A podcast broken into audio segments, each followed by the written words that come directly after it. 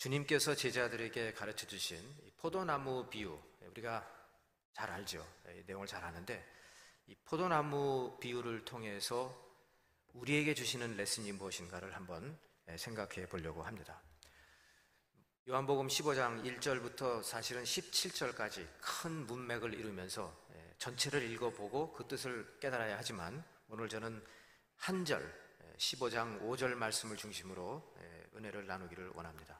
예수님은 자신을 포도나무로 비유를 하셨고 또 아버지를 농부로 비유하셨습니다. 그리고 제자들을 포도나무에 붙어 있는 가지라고 표현을 하셨고 이제 제자들이 가서 열매를 풍성히 맺어야 된다. 그 열매는 포도송이 같은 그런 이제 이미지를 줍니다. 그래서 아, 여러분 예수님께서 제자들에게 이렇게 열매 맺는 삶을 기대하셨거든요.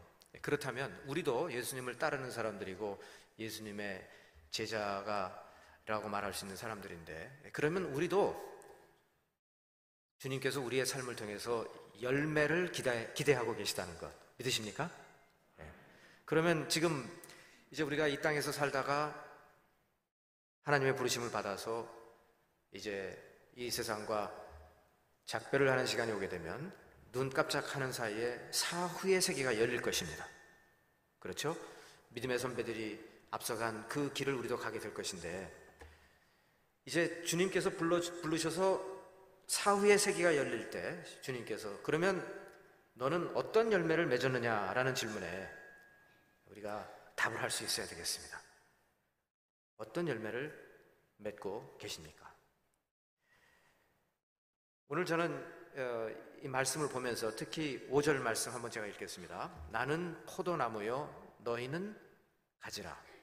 그가 내 안에, 내가 그 안에 거하면 사람이 열매를 많이 맺나니 나를 떠나서는 너희가 아무것도 할 수 없느니라. 이 5절 말씀을 보시면 여기서 두 가지 컨셉트가 좀 이렇게 예, 떠오릅니다. 첫째는 아, 내가 주님 안에 거해야 되는구나. 주님이 내 안에 거하셔야 되는구나. 주님과 나와의 이 떼어놓을 수 없는 그런 굉장히 중요한 관계. 그리고 그 관계에서 파생되어서 나오는 결과물이 이제 많은 열매를 맺게 되는 것이구나. 주님께서 나에게 열매를 맺으라고 하시는데 열매를 맺기 위한 절대적인 조건은 주님 안에 내가 거해야 되는구나. 이두 가지 컨셉트를 한번 같이 생각을 하면서 주님 안에 거한다는 것이 무슨 뜻일까? 주님을 떠난다는 것이 무슨 뜻일까? 열매를 맺는다는 것이 무슨 뜻일까? 생각해 보기를 원합니다. 먼저 내 안에 거하라. 주님 안에 거하라. 너무 자주 들었기 때문에 이 표현이 좀 식상하게 들릴 수도 있습니다. 하지만 이것은 기독교의 삶에 있어서 가장 근본이 되는 진리입니다. 우리가 주님 안에 거하지 않으면 아무리 우리가 주님께 헌신했다 할지라도 주님 안에 거하지 않으면 우리 힘으로 주님께 우리의 헌신을 말하고 있다고 하면 어느 순간 우리는 쓰러지고 넘어집니다. 아무리 주의를 열심히 해도요, 주님 안에 거하지 않는 이상은 어느 순간 넘어지게 될 수밖에 없고, 마치 배가 암초에 걸려서 파손하듯이 우리도 무너지고 쓰러질 수밖에 없습니다. 그래서 주님 안에 거하라고 하셨는데, 주님 안에 거한다. 이 가지가 나무에 붙어 있듯이 우리도 주님의, 주님께 붙어 있어야 된다는 것입니다. 즉, 다시 말해서 나의 모든 삶의 공급처가 주님께로부터 온다. 그 양분이 오고 에너지가 오고 나의 꿈이 다 주님으로부터 온다. 그래서 내가 때때로 넘어지고 쓰러지지만 낙심하지만 나를 다시 세우시고 회복하시고 주의 사역자로 세우시는 분은 주님이시다. 내가 주님과 붙어 있어야 된다. 이제 이 개념을 우리가 분명히 이해를 해야 되겠습니다. 자, 이 개념을 설명하기 위해서 제가 오늘 좀 긴 예화를 들려고 합니다. 아, 저는 어, 선교 역사를 좀 아, 좋아하는데요. 특히 19세기의 선교 역사를 좋아합니다. 왜냐하면 이 기독교 2000년 교회사를 보게 되면 19세기만큼 하나님께 헌신한 뜨거운 종들이 나온 적이 별로 없어요.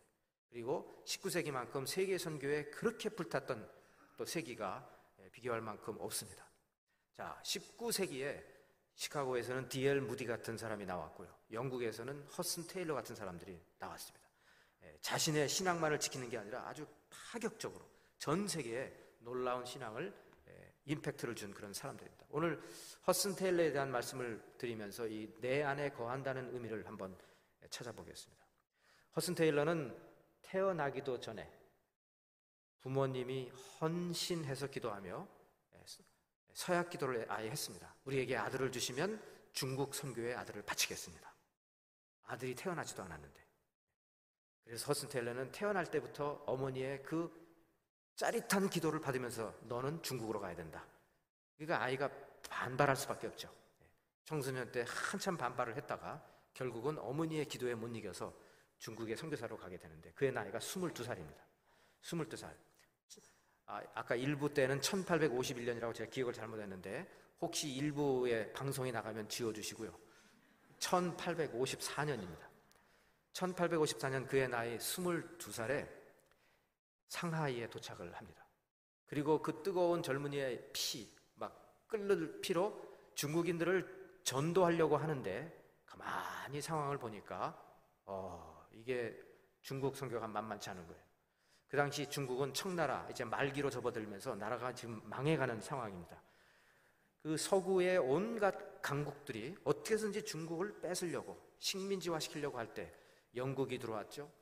또 미국이 들어왔죠. 불란서가 들어왔죠. 여러 나라들이 들어와서 자꾸 여기를 건드리는 겁니다. 예, 그러니까 중국 사람들은 굉장히 싫어했어요. 예, 여러분 역사를 아시는 분들 19세기 예, 중반에 아편 전쟁이 이 차례 두 차례에 걸쳐서 일어나고 아편 전쟁에서 이긴 영국과 연합군들이 억지로 중국의 항구를 개항하게 만듭니다. 자, 그 일원으로 허슨 테일러가 이제 개항한 상해에 들어와서 이제 선교를 시작하게 되는데 와서 보니까 말입니다. 이 항구 안에서만 개항한 항구 안에서만 선교 활동을 해야 되는 거예요. 거기를 벗어나면 거기를 벗어나면 위험합니다. 그리고 영국 함대가 책임을 질 수가 없다라고 말을 하고 있어요. 그러니까 이 항구 안에서만 보호 지역에서만 선교를 하십시오. 그러니까 복음을 전하는데 한계가 있는 겁니다. 그때 아주 좀 이런 표현까지 있었습니다. One more Christian, one less Chinese. 그러니까 이 보호된 항구 지역에서 선교사의 말에 따라 기독교로 개화하는 사람은 더 이상 중국인이 아니다라는 그런 개념을 갖게 되면서 예, 너네들은 서양물을 먹고 중국 중국인이 더 이상 아니다. 이러니까 사람들이 상당히 배타적이 되고 선교사를 배타하고 이런 상황이 된 겁니다. 그런데 허슨 테일러가 보니까 이 개항된 항구 안에 아무리 전도를 해봐야 그 수많은 선교사들이 와서 전도를 했어도 통틀어서 한 300명 정도밖에 되지가 않는 겁니다. 그런데 그 개항 보호 지역을 벗어나기 시작을 하면 중국 내륙에 이건 뭐 어마어마한 숫자예요. 수백만, 수천만 명의 영혼들이 수억이 수억이죠. 수억의 영혼들이 한 번도 예수 그리스도를 듣지 못하고 죽어가고 있다는 사실을 알게 되니까 마음에 엄청난 부담을 느끼게 됩니다. 자, 이 젊은이가 나름대로 노력을 했어요. 그 포니테일이라고 하죠. 네, 돼지 꼬리처럼 헤어도 그렇게 하고 앞에를 또 반 이렇게 잘 이렇게 미는 거 있지 않습니까? 콩푸 무비 보시면 나온 그런 식으로 똑같이 복장도 하고 중국 어, 사람들 복장처럼 이렇게 팔을 이렇게 손을 저 이 안에다 집어넣고 이러고 다니면서 그렇게 행세를 했는데도 한계가 있는 겁니다. 아, 그런데 설상가상 그가 이제 건강을 잃게 돼요. 아니 나이가 28밖에 안 되는데 건강을 잃었습니다. 그래서 의사가 너는 영국으로 돌아가서 몸을 회복해라. 언제 돌아올지 아무도 모른다. 회복해야만 돌아온다. 이대로는 못 간다 해서 영국으로 돌아오는 겁니다. 선교사 중국 선교사를 6년밖에 하지 않았는데 이제 그는 영국에 와서 기약 없이 몸의 회복을 기다리고만 있는 것입니다. 한번 생각을 해보세요. 28밖에 안 된 젊은이에게 더 이상 몸이 안 좋아서 갈 수가 없는 겁니다. 자, 그런데 여러분, 하나님께서는 때로는 우리는 이해할 수 없는 일들이 우리 삶 속에 펼쳐지지만 하나님은 다 이유가 있고요. 하나님의 경륜 안에서 때로는 이 암흑 같은 긴 터널을 지나가게 하실 때도 있습니다. 허슨 테일러는 영국으로 돌아와서 장장 6년이라는 긴 세월을 고립되어서 살아가게 되었습니다. 건강을 챙겨야만 했기 때문에 그렇습니다. 그런데 하나님께서 그를 인도하신 거예요. 세 가지 일에 집중하도록 했습니다. 첫째는 어차피 남는 건 시간밖에 없으니까. 그래서 그가 중국에서 닝보라는 지방에서 사역을 했는데 닝보의 지방 언어된 지방 언어 지방어로 된 성경을 검토하는 작업을 하기 시작을 합니다. 그래서 이 성경의 번역이 제대로 되는 걸쭉 검토하면서 옆에 마진에는 나름대로 성경의 주해를 달기 시작을 했습니다. 그래서 닝보에 있는 성도들이 이런 성경 해석을 풀어주면 잘 이해를 하겠다 해서 했어요. 그런데 여러분 이게 6년 동안 이 작업을 하고 나니까 성경에 아주 통달한 사람이 되어버린 겁니다. 그는 자기도 모르게 하나님께서 말씀 안에 거하게 하셨습니다. 놀랍게 전혀 기대하지 않았던 겁니다. 두 번째는 중국에서 사역을 할 때는 그가 사역하던 지방 닝버라는 지방에 지도를 놓고 기도를 했는데 영국에 돌아가서는 중국 전체의 지도를 벽에다 걸어놓고 기도하기 시작을 했습니다. 이 전체 중국의 지도를 보니까 너무 막 마음이 아픈 거예요. 내륙으로 들어가면 들어갈수록 한 번도 복음을 전하지 않았기 때문에 그 많은 사람들이 예수를 모르고 죽어가고 있다는 사실을 알고 기도를 하기 시작합니다. 한참 기도를 하는데 하나님께서 그에게 또 중요한 일을 주십니다. 아예 이번 기회에 이 중국의 이런 아주 아주 심각한 영적 상태를 사람들에게 알려, 알려야 된다 해가지고 자그마한 선교 책자를 내는데 제목이 중국의 영적 필요와 요구라는 그런 제목입니다. 작은 책자예요. 그런데 사람들이 이 책을 읽고 상당히 반응이 좋았습니다. 아, 영국의 어, 중국에 이런 상황이 일어나고 있구나. 허슨 테일러는 자기도 모르는 사이에 선교 동원가가 되었습니다. 그, 그것이 두 번째. 그러니까 말씀 안에 거하게 하시고 기도 속에서 하나님의 음성을 듣게 하셨습니다. 그리고 마지막 세 번째는 내륙으로 어느 누구도 들어가려고 생각하지 않, 고 있을 때. 왜냐하면 여러분 그 당시 19세기에 내륙으로 들어가서 복음을 전한다는 것은 거의 죽음을 자초하는 것과 다를 바가 없었습니다. 아프리카 같은데 서양 선교사들이 가면 1년 내지 2년 안에 풍토병으로 대부분 죽었습니다. 중국도 내륙으로 들어가면 병원에 갈 수가 없죠. 무슨 병인지 백인들에게는 정말 처음 다가오는 이런 이상한 병들에 걸릴 수가 있는 거고 또 언제 중국인들이 화가 나서 백인들을 죽일지도 모르고 물건을 훔쳐갈지도 모르고 그리고 뿐만 아니라 한적한 내륙으로 들어가 버리면 나 혼자만 백인인 거예요. 나나 나의 식구만. 그러면 그 외로움, 외부와 완전히 단절이 된 그런 소통할 수 없는 그런 외로움, 여러 가지를 이겨내야 하는 사실 가라고 해도 갈 사람이 없고 가라고 후원을 해준다고 후원자를 차, 찾아도 후원할 사람도 어려운 그런 상황이었다 이것입니다. 허슨 테일러가 1865년에 그러니까 영국에 온 지 한 5년 만에 남부 지방에서 이제 쉼을 얻고 있었습니다. 런던에서 한 2시간 남쪽으로 가면 남해안이 나오는데 브라이튼이라는 곳에서 그가 주일에 아침 예배를 우리처럼 예배를 드렸어요. 예배당에 들어가니까 한 천 명 정도의 성도가 모여서 우렁차게 찬양을 하고 파이프 올겐에 스테인 글라스에 너무 훌륭하게 하나님께 예배를 드리고 나왔습니다.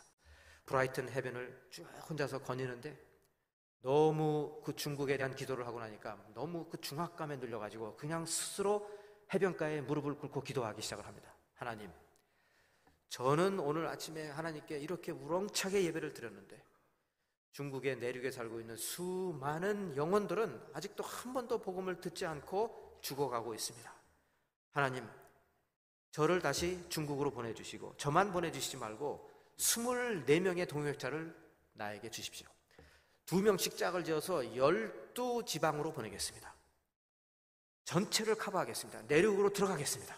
그리고 그 다음날, 은행에 가서 구자를 개설합니다. 중국 내륙 선교회 차이나 인랜드 미션이라는 이름으로 구자를 개설합니다. 믿음으로 개설하는 거예요. 그리고 자기가 제일 먼저 헌금을 합니다. 조금 있으니까 외부에서 그 소식을 듣고 헌금을 해준 사람이 있어요. 영국 브리스틀에서 기적의 아버지, 기도의 아버지 조지 밀러가 허슨 테일러의 소식을 듣고 너무 잘하는 일이다. 그분도 기도로서 수백 명의 고아를 수도 없이 먹여 살린 그런 분인데 기도해라. 기도하면 하나님께서 너에게 모든 것을 다 인도하실 것이다 하면서 헌금을 보내주었습니다. 자, 이렇게 해서 중국 내륙 선교회 차이나 인랜드 미션이 1865년에 시작이 되고 그 다음 해에 그가 중국으로 떠날 때는 하나님께 기도했던 사람들이 함께 떠날 수가 있게 된 것입니다. 할렐루야.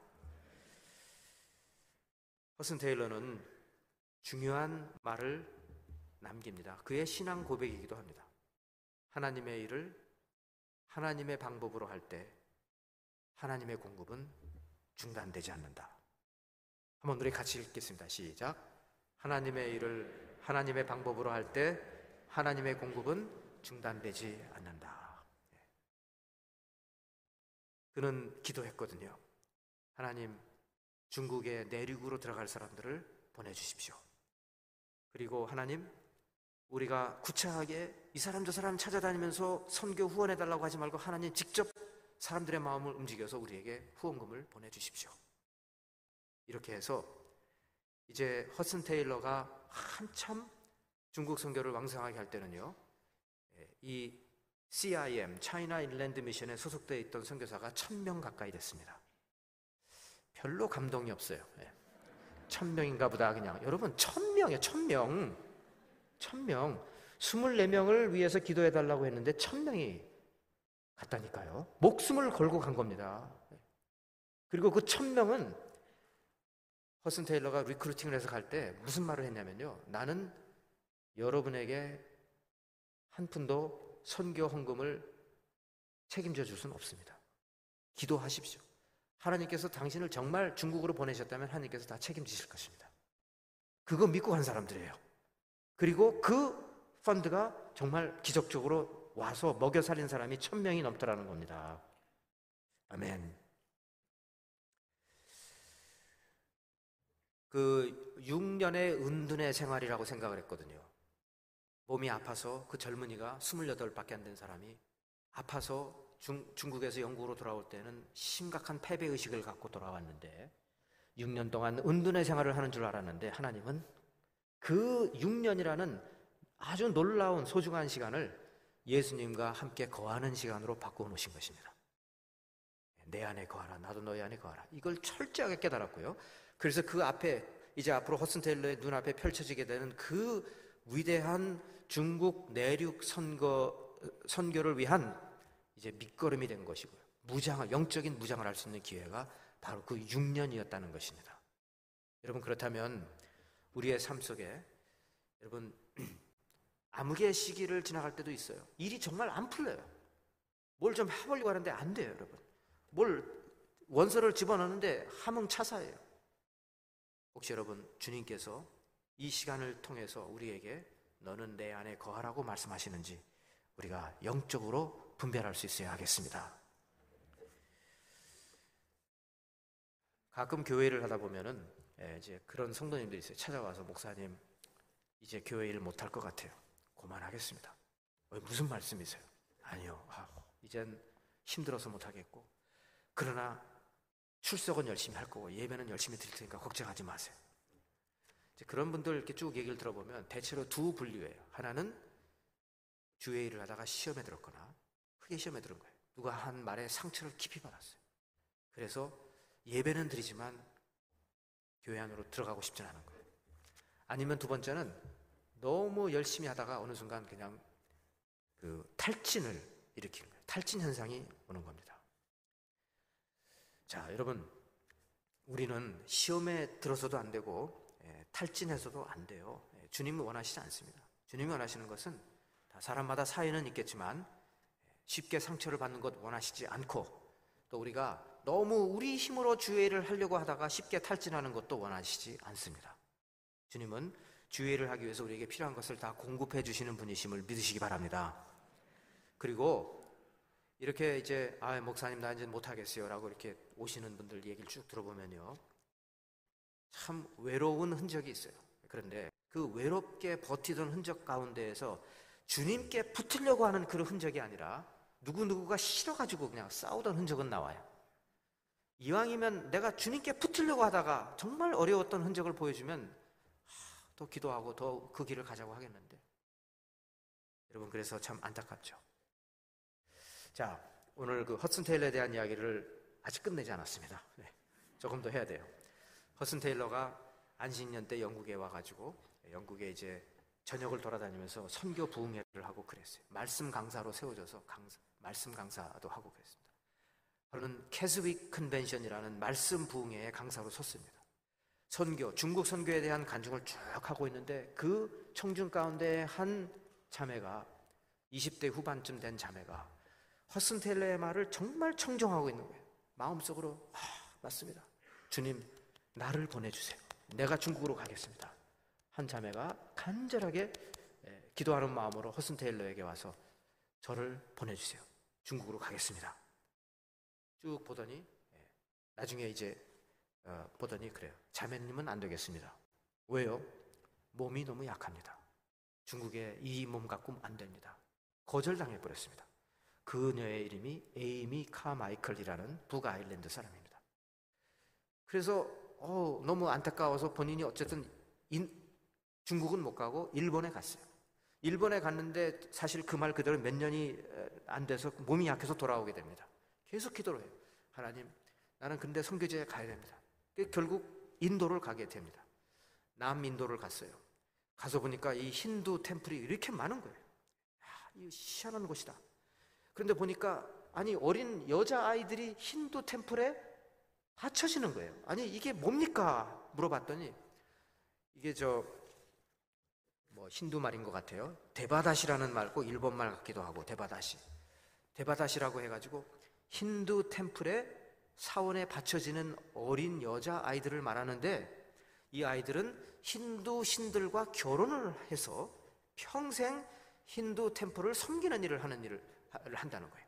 근데 말이 템플을 섬기는 거지 사실은 템플에 살면서 매춘부의 일을 하는 그러니까 부모가 팔고 때로는 또 팔려가고 아이들이 저 부모가 없는 아이들은 팔려가고 이렇게 돼서 그런 여자 아이들을 보고 에이미 카마이클이 내가 해야 할 일은 이 아이들을 구출하는 것이다. 그 아이들을 하나씩 둘씩 빼옵니다.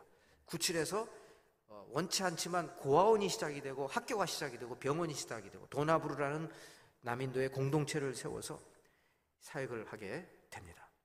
그랬더니 그 힌두 템플에서 공격이 오는데요. 온갖 비난과 모함이 옵니다. 저 사람이 우리 아이들을 채갔다, 뺏어갔다. 그 안에 공동체에서 무슨 일이 일어나는지 아무도 모른다. 아이들이 일찍 죽어나간다. 막 이런 여러 가지 이야기를 하는데요. 에이미 카마이클은 사역이 어려우면 어려울 때마다 그는 예수님 안에서 거하는 비결을 배웁니다. 예, 그는 시를 쓰는 사람이 돼요. 시인이 됩니다. 시인이 돼서 시를 쓰면서 그 어려울 때마다 주님께 나와서 시를 쓰고 묵상하면서 예, 어쨌든 그 어려운 순간을 이렇게 넘기는 겁니다. 나중에 여러 권의 시집을 발간하는데 그 중에 하나가 한 시를 제가 한번 읽어보겠습니다. 예, 영어로는 Has thou no scar? 우리말로는 너는 흉터가 없느냐라는 제목의 시입니다. 너는 흉터가 없느냐? 손발과 옆구리에 숨은 흉터가 없느냐? 현지인들이 너를 훌륭하다고 말하고 밝게 뜨는 내 별을 환호하는 소리 들린다만 너에게 흉터는 없느냐? 너는 상처가 없느냐? 나는 활 쏘는 자들에게 상하여 지쳤고 나무에 달려 죽었거늘 애워싸는 사나운 짐승들에게 찢겨 기절하였거늘 너는 상처가 없느냐? 상처가 없느냐? 흉터가 없느냐? 종은 주인과 같아야 하고 나를 따르는 발들은 찔려 있건만 내 발은 성하구나. 상처도 흉터도 없는 자가 나를 멀리까지 따를 수 있겠느냐. 이렇게 이제 이렇게 시를 쓰면서 스스로 위로를 받고 그리고 또 사역에 집중하고 에이미 카마이클이 이런 삶을 살았습니다. 그런데 여러분 1950년대에 시카고의 위튼 대학교에서 공부를 하고 있던 한 젊은 대학생이 이 에이미 카마이클의 시집을 읽으면서 너무 심취된 거예요. 특히 이 시에 심취가 돼가지고 암송을 하고 계속 주 안에서 내가 고난을 받으며 그러나 주의 영광을 위해서 내가 선교지에 가서 나도 정말 에이미 카마이클처럼 살겠다라고 헌신을 한 사람의 이름이 짐 엘리어트입니다. 짐 엘리어트. 1958년인가요? 네. 그 당시에 그 에콰도르의 정글에 그렇게 흉악하게 알려졌던 아우카족, 네. 그 백인들만 보면 죽이지를 못해가지고 난리를 치는 그 아우카족이 가서 복음을 전하겠다고 들어갔다가 그와 그 동료들이 예, 창에 찔려서 순교당한 그 이야기입니다. 짐 엘리어트는 에이미 카마이클에게서 아주 놀라운 영감을 받고 감동을 받고 선교사가 되는 거죠. 그리고 제가 선교지에 가보니까 짐 엘리어트의 순교의 이야기를 듣고 저를 포함해서 그 책을 읽, 책들을 읽고 그리고 선교사로 헌신한 사람들이 얼마나 많은지 몰라요. 이걸 보면서 아, 이 주님을 위해서 열매를 맺는다는 것이 이런 거구나. 주님 안에 거하면서 어려울 때 더 주님 안에 거하면서 열매를 맺으니까 그 믿음의 유산이 계속 연결고리가 되어서 내려가는구나. 조지 밀러가 허슨 테일러를, 허슨 테일러가 에이미 카마이크를, 에이미 카마이클이 짐 엘리어트를, 그리고 짐 엘리어트가 수도 헤아릴 수 없는 수많은 선교사들의 삶에 임팩트를 주어서 지금까지 이렇게 유지되고 있습니다. 에이미 카마이클은 특히 이렇게 시를 쓰면서 주님 안에 거하는 비결을 배웠고요. 그렇기 때문에 그는 소위 말하는 롱런을 하게 됩니다. 요즘 우리가 선교 그럴 때 어디 가서 10년 하고 왔습니다. 그러면 굉장히 오래 하고 온 거예요. 그런데 여러분, 에이미 카마이클은 일본에 갔다가 병으로 해서 돌아왔죠. 그리고 인도에 갔습니다. 인도에 가서 남인도에서 장장 56년, 56년을 선교사로 뼈를 묻을 때까지 단 한 번도 본국에 돌아와서 식구를 만나지 않고 거기서 뼈를 묻었습니다. 자, 얼마나 외로웠겠어요? 얼마나 힘들었겠습니까? 그렇지만 그가 그렇게 한 이유는 내가 여길 떠나면 이 고아들을 돌볼 수가 없다는 거예요. 참, 이 대단한 영성입니다. 주님 안에 거하기 때문에 이런 사역자들이 나온 것이고, 이런 사역자들은 결국 예, 또 그런 사역자들을 낳았습니다. 여러분, 우리가 주님 안에 거하지 않을 때 탈진합니다. 주님 안에 거하지 않을 때 괜히 우리의 힘으로, 우리의 방법으로 주의를 한다고 하고 더 큰 사고를 칠 수가 있습니다. 조심해야 됩니다. 특히 우리 안에 들어있는 타락한 본성을 늘 기억해야 됩니다. 참 이 교회를 하는데 충분히 준비되지 않은 사람들이 교회를 하면 무서워요. 위험해요. 위험해. 하나님의 임재를 체험하지 못한 사람이 교회를 한답시고 예, 직분을 받습니다. 그리고 일을 하기 시작을 해요. 자기 힘과 자기 지혜와 자기 시간과 자기 물질과 자기가 세상 살아오면서 겪었던 온갖 경험을 바탕으로 주의 일을 한다고 하는데 처음에는 동분서주하면서 빨리 가는 것처럼 보이지만 결국 주님 안에 거하지 않는 삶에서 나오는 것은 열매가 아니라 물거품입니다. 그냥 혼자서 탁 터지고 끝나면 괜찮은데 주위에 많은 사람들에게 상처를 입히게 된다는 것입니다. 그렇기 때문에 여러분 주님을 위해서 열매를 맺기를 정말 원한다면 우리는 주님 안에 거하는 법을 배워야 할 줄 믿습니다. 다시 한번 5절 말씀 올려주세요. 나는 포도나무요. 너희는 가지라. 그가 내 안에, 내가 그 안에 거하면 사람이 열매를 많이 맺나니 나를 떠나서는 너희가 아무것도 할 수 없습니다. 자, 여기서 또 우리에게 다가오는 이 표현이 이겁니다.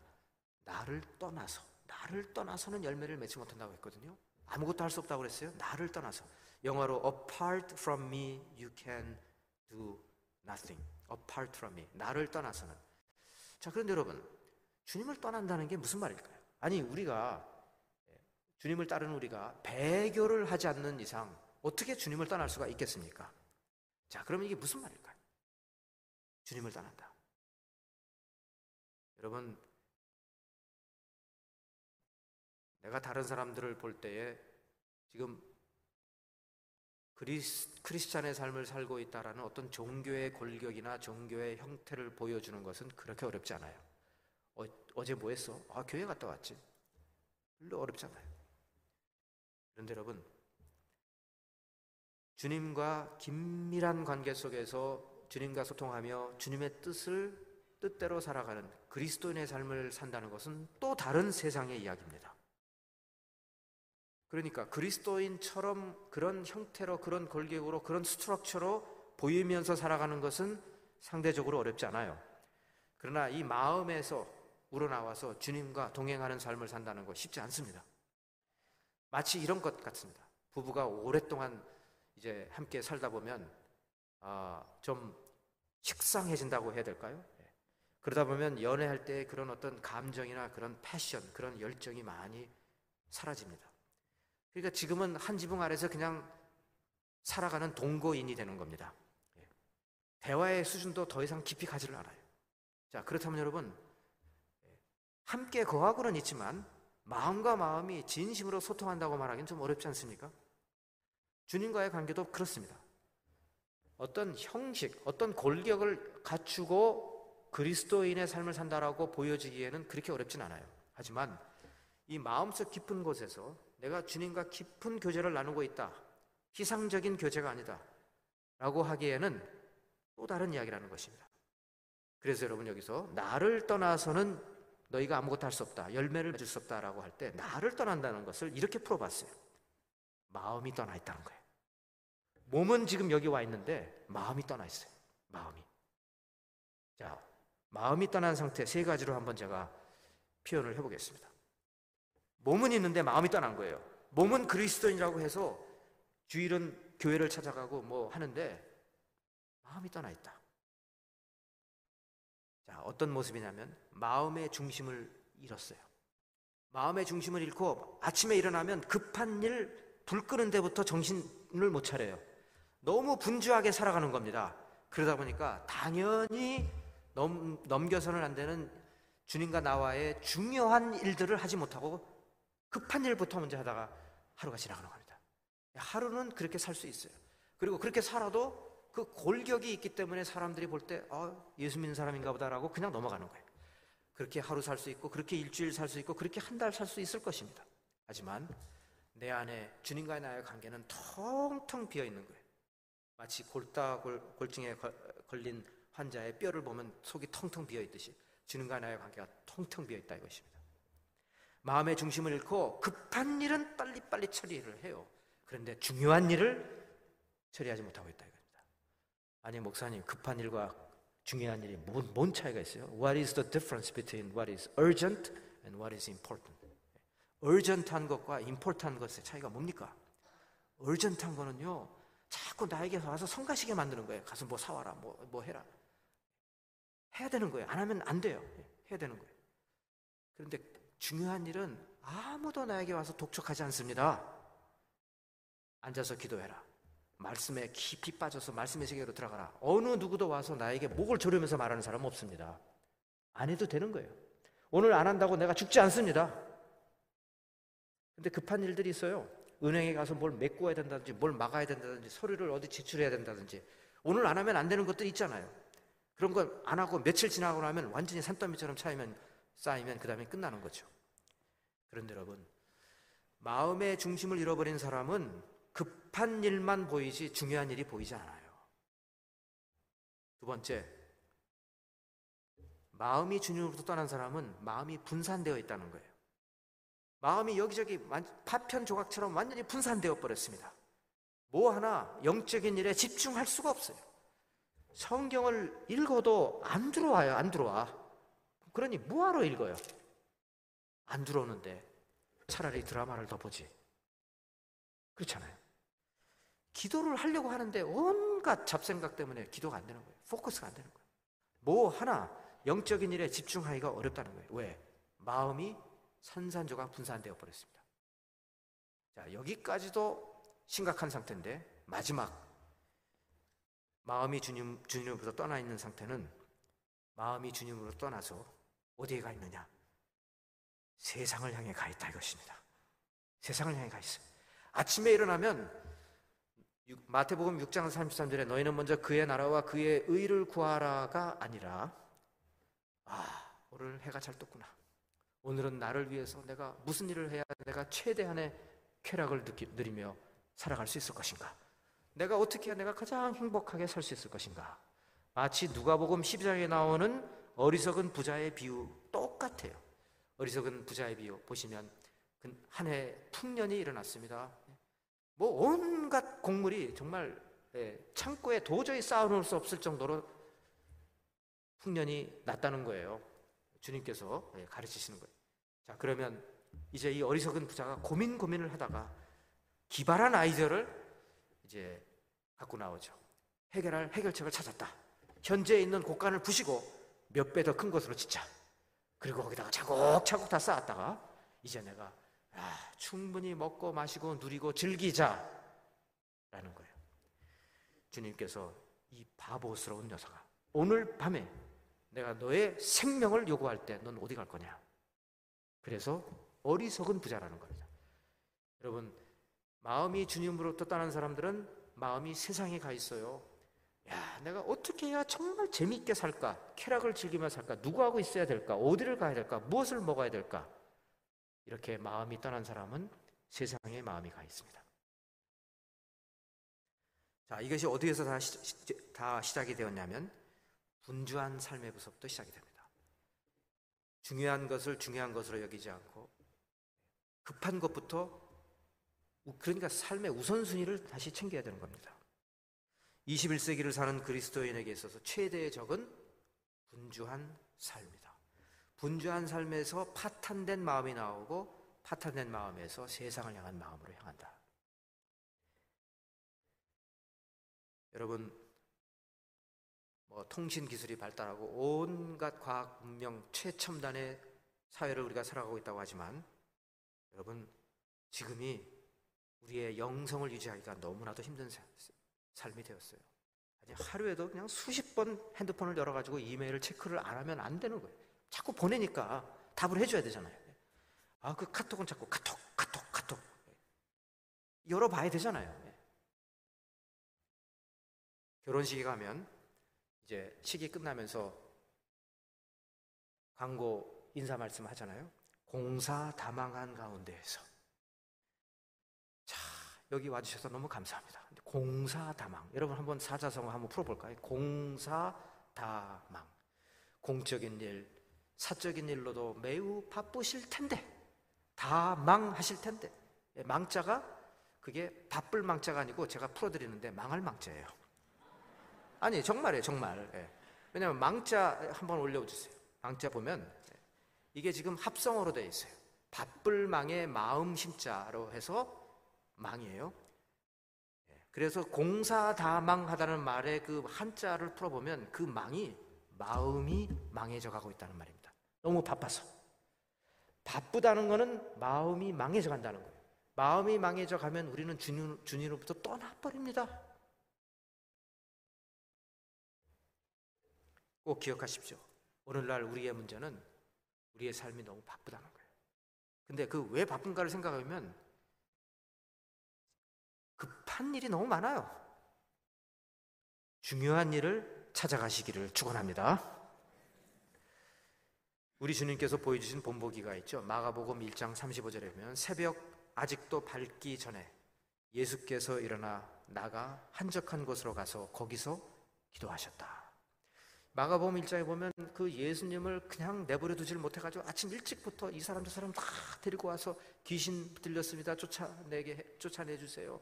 예, 뭐병 들었습니다. 고쳐 주세요. 배고픕니다. 뭐, 뭐 먹을 것 주세요. 온갖 예수님을 가만히 놔두질 않는 거죠. 예. 자, 예수님께서 어떻게 하셨습니까? 새벽 아직 밝기 전에 해가 트기 전에 뜨기 전에 제자들 몰래 한적한 곳에 가셔서 기도하셨다고 그랬습니다. 이건 다시 말해서 중요한 일을 하기 위해서 필요한 시간과 공간을 확보했다는 것입니다. 우리가 그렇게 해야 됩니다. 시간과 공간을 확보하지 않고서는 우리는 분주한 일에 다시 쫓기게 되지 중요한 일을 찾아갈 수 없습니다. 자, 그래서 이제 결론이죠. 6절로 8절의 결론인데 사람이 내 안에 거하지 아니하면 가지처럼 밖에 버려져 마르나니. 얼마 전에 그 토론토에 그 바람이 아주 드시게 불었을 때, 아, 제가 살고 있는 타운하우스 단지 입구에 커다란 나무가 쓰러졌어요. 아, 아깝더라고요.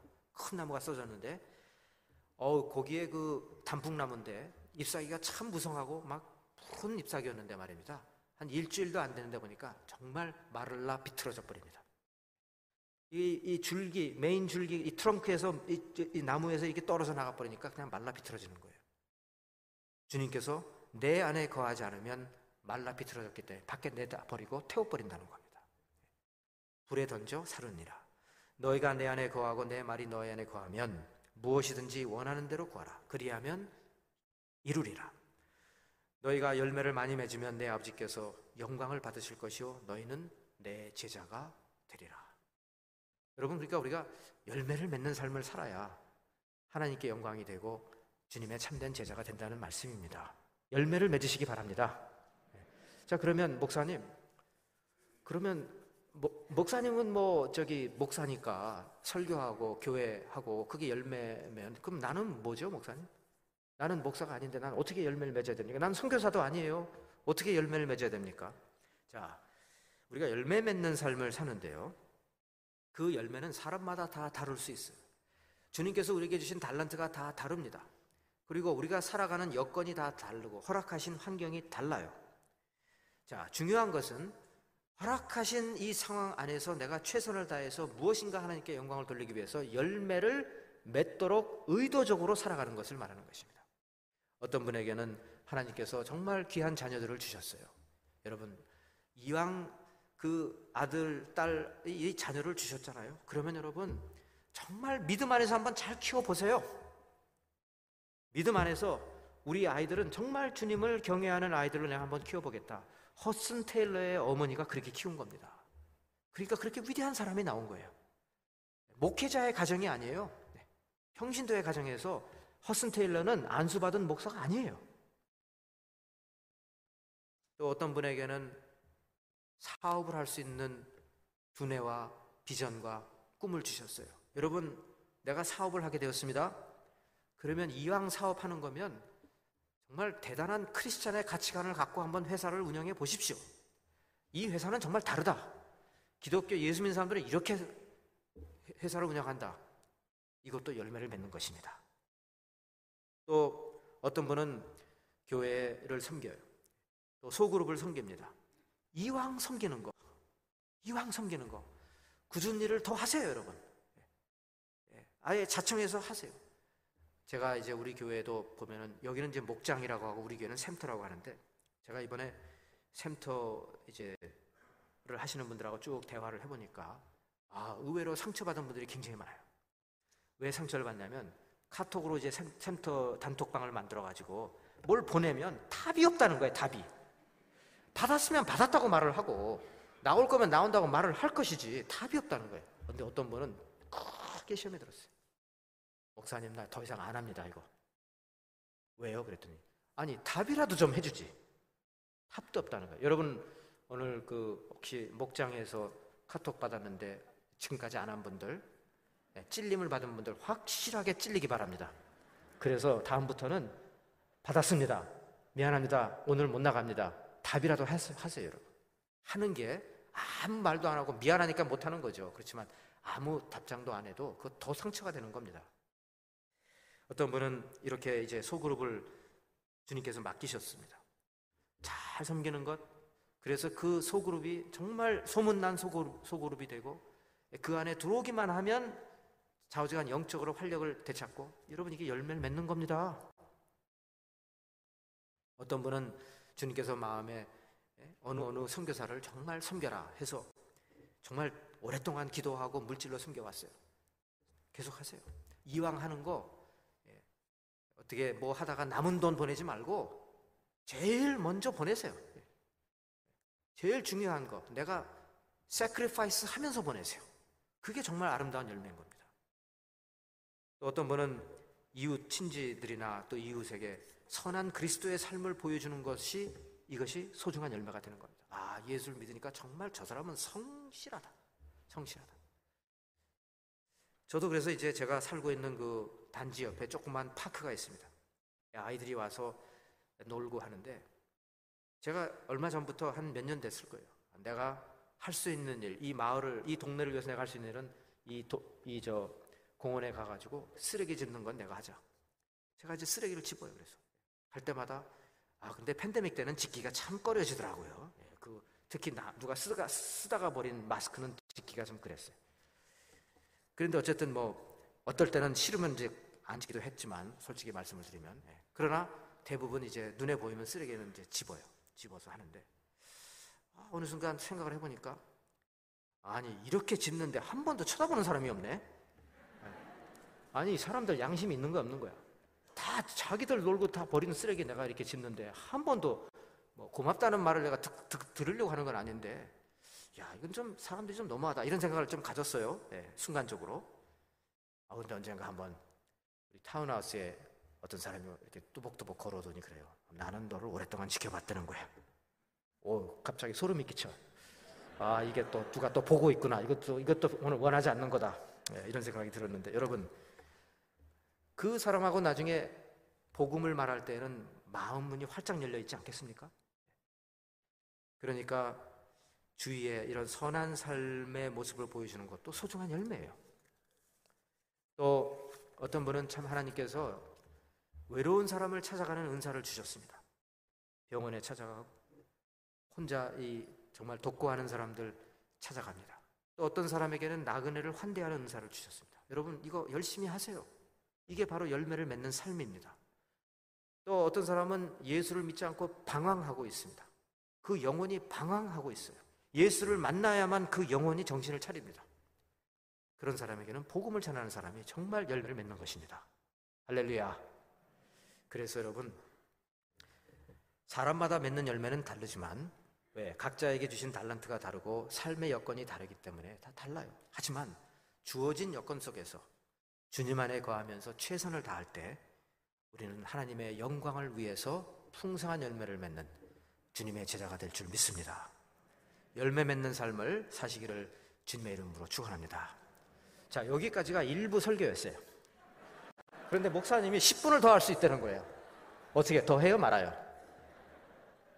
하지 말라는 것 같아요. 거의 답이 없어요. 더 해요, 말아요, 여러분? 아, 빨리 답을 해주세요. 아, 할렐루야. 네.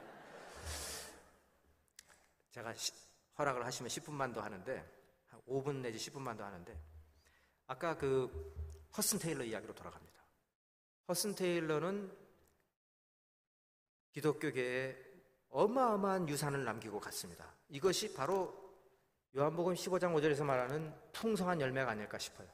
허슨 테일러가 남기고 한 유산은 뭐 지금도 중국에 가면 그 거대한 대륙의 수천만 명의 그리스도인들의 뿌리가 사실은 허슨 테일러의 CIM 선교사들 구석구석까지 들어가서 복음을 전한 사람들의 그 뿌리라고 말할 수 있는데 그거 빼놓고 빼놓고 그 외에도 두 가지 더 중요한 유산을 남기고 갔습니다. 첫 번째는 믿음 선교라는 것이고 두 번째는 내륙 선교라는 것입니다. 먼저 뭐 내륙 선교.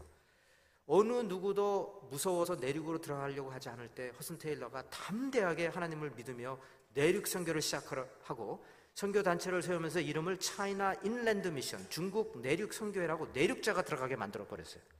그랬더니 많은 선교 단체들이 그 이름을 따서 내륙이라는 말을 그 안에다 집어넣은 거예요. Sudan Interior Mission, Africa Inland Mission, interior inland 이런 표현들이 들어가는 겁니다. 그러면서 그동안에는 coastal mission, 해안을 따라서만 선교하던 배를 타고 가서 해안을 요즘으로 말하면 국제공항이 있는데 근처만 대충 하고 돌아오는 그런 격이에요. 그러나 사람들이 거기만 삽니까? 안에 들어가야 사람들을 만나죠. 이 일을 시작한 사람이 허드슨 테일러라는 겁니다. 그래서 내륙까지 복음화가 되어 간 것입니다. 첫 번째 믿음의 유산을 남겼고 두 번째는 그가 남긴 것이 믿음 선교라는 겁니다. 믿음 선교. faith mission이라고 하는데 아까도 말씀드렸지만 faith mission의 골격은 하나님의 일을 하나님의 방법으로 할 때 하나님의 공급이 중단되지 않는다. 그러므로 therefore no solicitation policy. 어디 가서 사람들에게 구차하게 설명하고 나를 도와달라고 하지 말라는 거예요. 하나님이 당신을 여기로 보내셨으면 책임지실 거라는 거예요. 아, 제가 그걸 몰랐잖아요. 모른 상태에서 허드슨 테일러가 시작한 선교단체에 제가 들어갔잖아요. 허입이 됐습니다. 이름이 바뀌었어요. CIM이 바뀌어가지고 중국에서 공산당들이 다 축출했을 때 이름이 바뀌어서 OMF로 이름이 바뀌었어요. Overseas Missionary Fellowship으로. OMF에 들어갔어요. 그랬더니 거기에 있는 분이 인터뷰를 하면서 그래요. 우리 선교는 믿음 선교를 하는데 어떻게 괜찮습니까? 그러더라고요. 근데 제가 그때 믿음 선교가 뭔지 몰랐어요. 뭐 다 선교는 믿음으로 하는 건데, 어, 괜찮죠. 믿음으로 해야죠. 나중에 알고 보니까 어디 가서 말하면 안 되는 거예요. 그냥 기도해야 되는 거예요. 와, 세상에. 근데 이제 그 한두 달 전에 어떤 일이 있었냐면 이게 이제 1999년 일입니다. 제가 지금 간증을 하고 있습니다, 여러분. 1999년에 이제 제가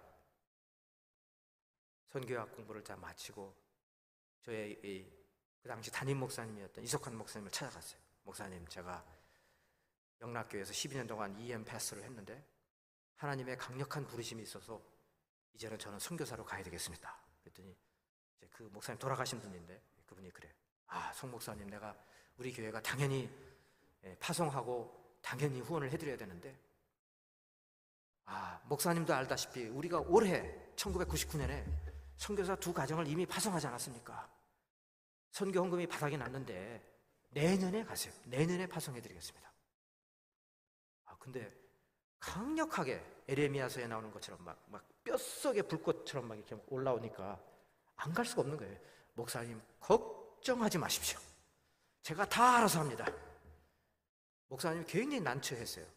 아니, 어떻게 걱정을 안 하나, 이 사람아. 안 도와주면 나만 나쁜 사람 되는 건데, 내년에 가시오, 내년에. 안 됩니다. 저는 올해 가야 됩니다.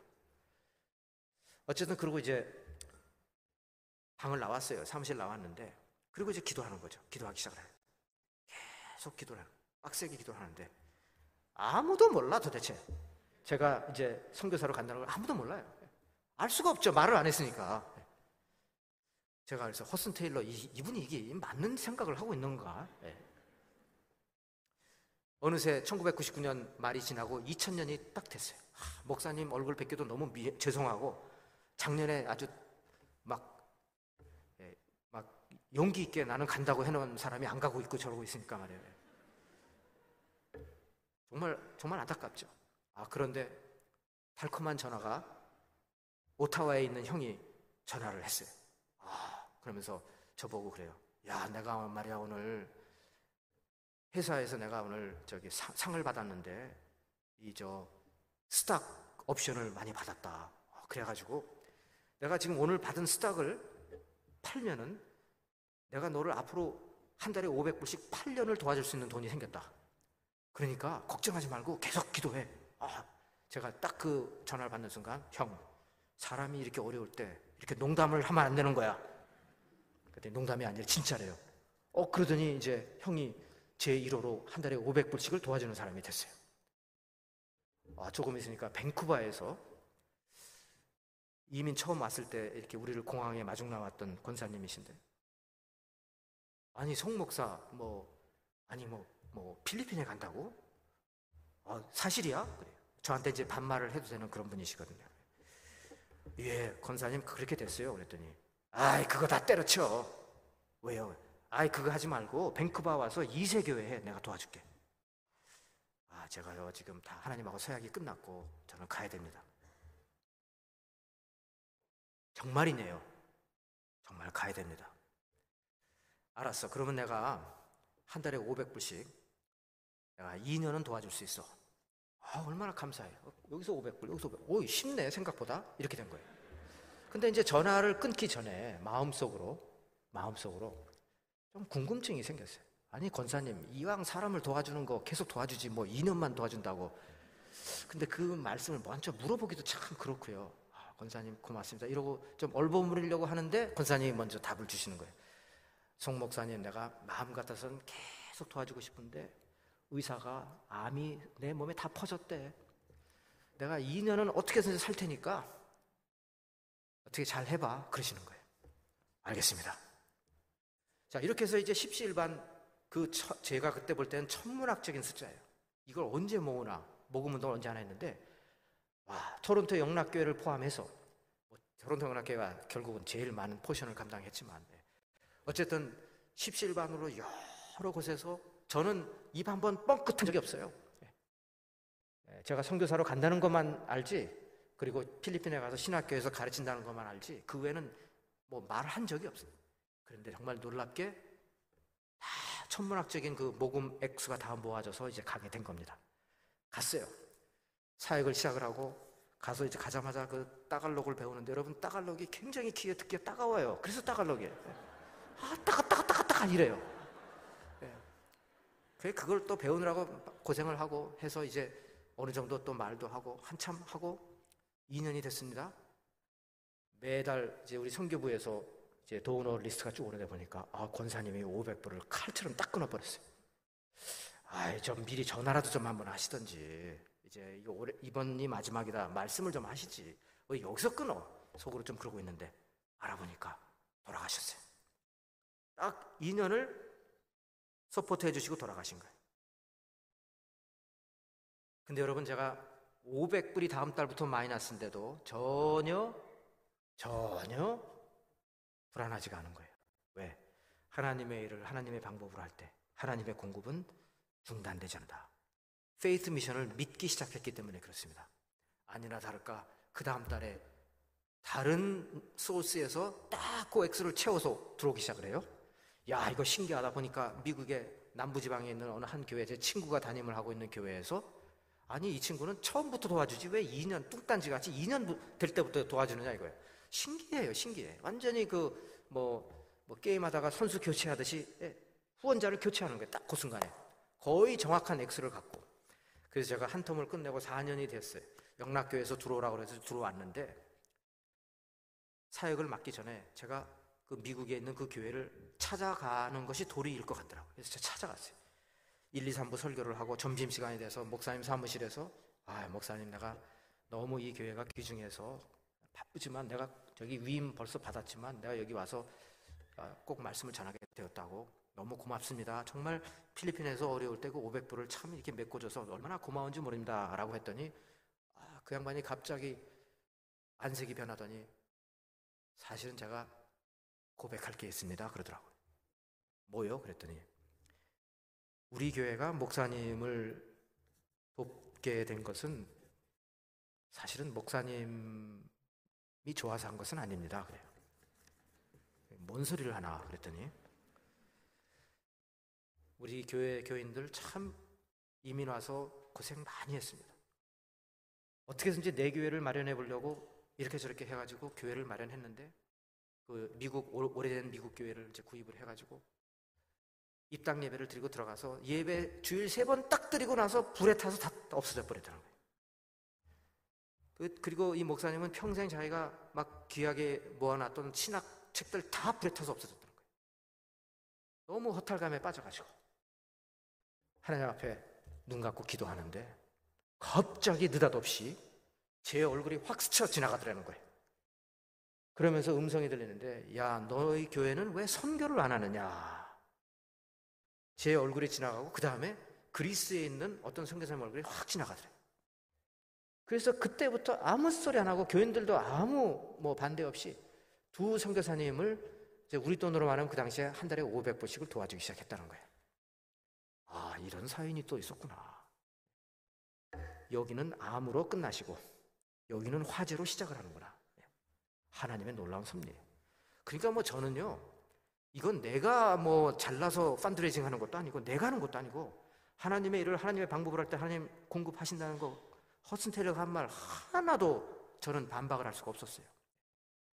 아, 목사님이 그래요. 그런데 정말 그 뉴스가 있었습니다. 우리가 그렇게 순종하고 나갔더니 보험회사하고 협상을 하는데, 어, 우리도 몰랐던 그 아틀란타주의 보험법이 있다는 걸 발견했는데 grandfather clock clause라는 거예요.